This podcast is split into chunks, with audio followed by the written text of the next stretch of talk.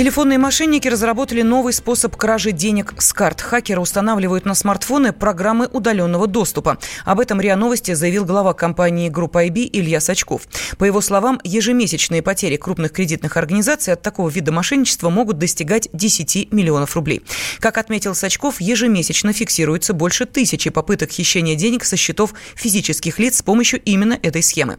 Заместитель гендиректора юридической компании «Юрвиста» Светлана Петропольская рассказала, что делать, если с вашего счета незаконно списывают деньги.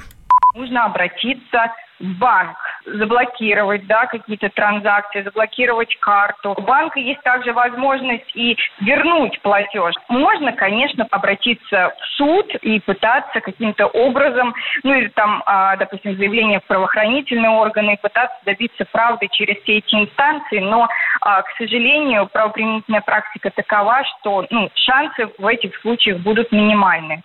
То есть самый главный совет юрист – реагировать быстро, сразу же. В то же время президент группы компаний «Инфовотч» Наталья Касперская предложила еще один способ защиты от мошенничества. По ее мнению, лучше хранить сбережения сразу на нескольких счетах. Я думаю, что лет 20 уже применяется. Просто раньше это применялось компьютерным вирусом, сейчас применяется смартфоном. Вот и все. Хранить сбережения на э, смартфоне тоже неправильно. Но я обычно имею э, карту для платежей, вот для таких э, разовых платежей куда-нибудь э, через интернет. У меня просто маленькая карта, на которой я храню не очень много денег. И я могу делать там небольшие платежи, там до нескольких тысяч рублей. И вот эту карту я всегда, э, если мне надо платить, допустим, через интернет или там еще каким-то способом, то я использую одну карту. Вообще не стоит перезванивать по неизвестным номерам. Очень часто, кстати, тоже вид мошенничества, когда в процессе звонка списываются денежные средства со смартфона. Ранее в Центробанке сообщили, что мошенники с помощью подмены телефонных номеров начали выдавать себя за сотрудников банков. Под видом блокировки подозрительных транзакций злоумышленники похищают деньги доверчивых граждан. Восьмиклассница из Новосибирска вынуждена искать новую школу из-за глупой шутки в интернете. Евгению Вставскую выгнали из гимназии после того, как директор увидела ее комментарий об учебном заведении на сайте отзывов. Что же так задело школьное руководство, выяснял мой коллега Вадим Алексеев. Бегите от этого места подальше, даже внутрь не заходите, там убивают. Такие слова своей гимназии оставила в интернете восьмиклассница из Новосибирска. Написала на Флампе, сайте отзывов. Глупая подростковая шутка шутка. Скоро ученица спохватилась и удалила эти строки, но комментарий автоматически пришел на почту директору. И вот уже школьницу вместе с мамой Анной Вставской вызывают к директору. Мы пошли к директору, я классный руководитель и ребенок. И передо мной положили, собственно, распечатку вот этого вот отзыва. Это тогда я его видела первый и последний раз. Ну, директор сразу начала как бы на повышенных тонах разговаривать. Такими словами выражаться, что ты понимаешь, что ты там запятнала честь гимназии, что нам теперь после этого не отмыться. Ты понимаешь, что это письмо прочитали все учителя, и они больше тебя не то что учить, видеть тебя не хотят. Я предложила, говорю, ну, давайте мы проведем дома воспитательную беседу, а, давайте соберем там социального педагога, психолога. Ну, а директор ответила, что ничего мы собирать не будем, вот ваши документы лежат передо мной, идите пишите заявление, уходите отсюда и гимназистка ушла.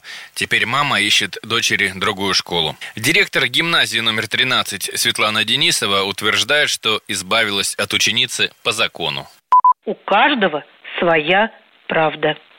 Пусть каждый поступает так, как считает нужным. Я поступила по закону. Поэтому я очень уважаю мнение каждого. И мое мнение сегодня каждый волен поступать по совести. Нам очень хотелось бы понять, какой именно закон подразумевает отчисление школьницы за отзыв, пусть даже хулиганский, в интернете. Но директор отказалась это комментировать. Зато прокомментировал независимый юрист Константин Зиновьев. Он говорит, что права ученицы нарушены ученицу в этой ситуации невозможно отчислить из школы.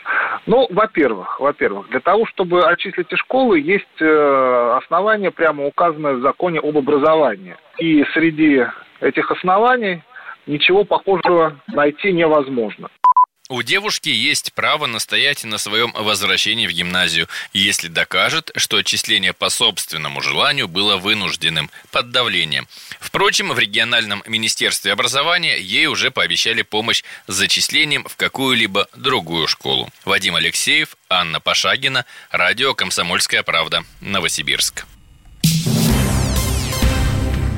Представитель общественной палаты предложил закрыть театры в России. По словам Павла Пожигайла, многие спектакли искажают традиционные ценности. Он также выступил против изучения иностранного языка в школах. Его нужно заменить на уроки русской литературы считаю, что язык в большей степени формирует мировоззрение россиянина, который не россиянин, а англичанин, потому что английский язык 6 часов в неделю, там русский язык 4, там литература 1. И в конечном итоге кого мы выращиваем. Что касается э, театра, то первый момент, с точки зрения историосовской, богословской, религиозной, театр – это подмена литургии, подмена храма, подмена службы. Он, в общем, в какой-то степени конкурирует с религией. Э, современный театр почему-то, он, он все время как бы снижает свою нравственную планку, вот, и тянется больше к каким-то, так сказать, там, сексуально-половым э, и, прочим, так сказать, вещам, больше связанным к ЛГБТ, такой коллективный гоголь-центр, да, или коллективная свадьба Собчак и Богомолова. Вот, и в этом смысле я против такого театра. Я как бы ратую за то, что все-таки страна наша сохранилась, чтобы в конечном итоге сохранили традиционную семью, традиционные ценности, там, рожали там детишек нормальных, нравственно, так сказать, да, не уродов. Потому что потом,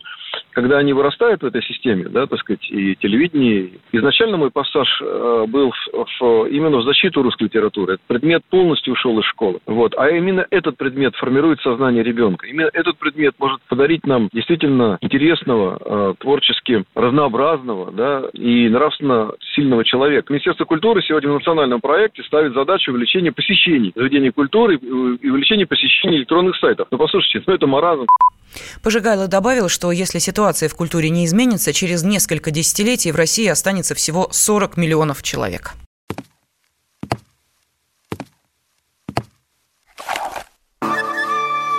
Это была тяжелая неделя.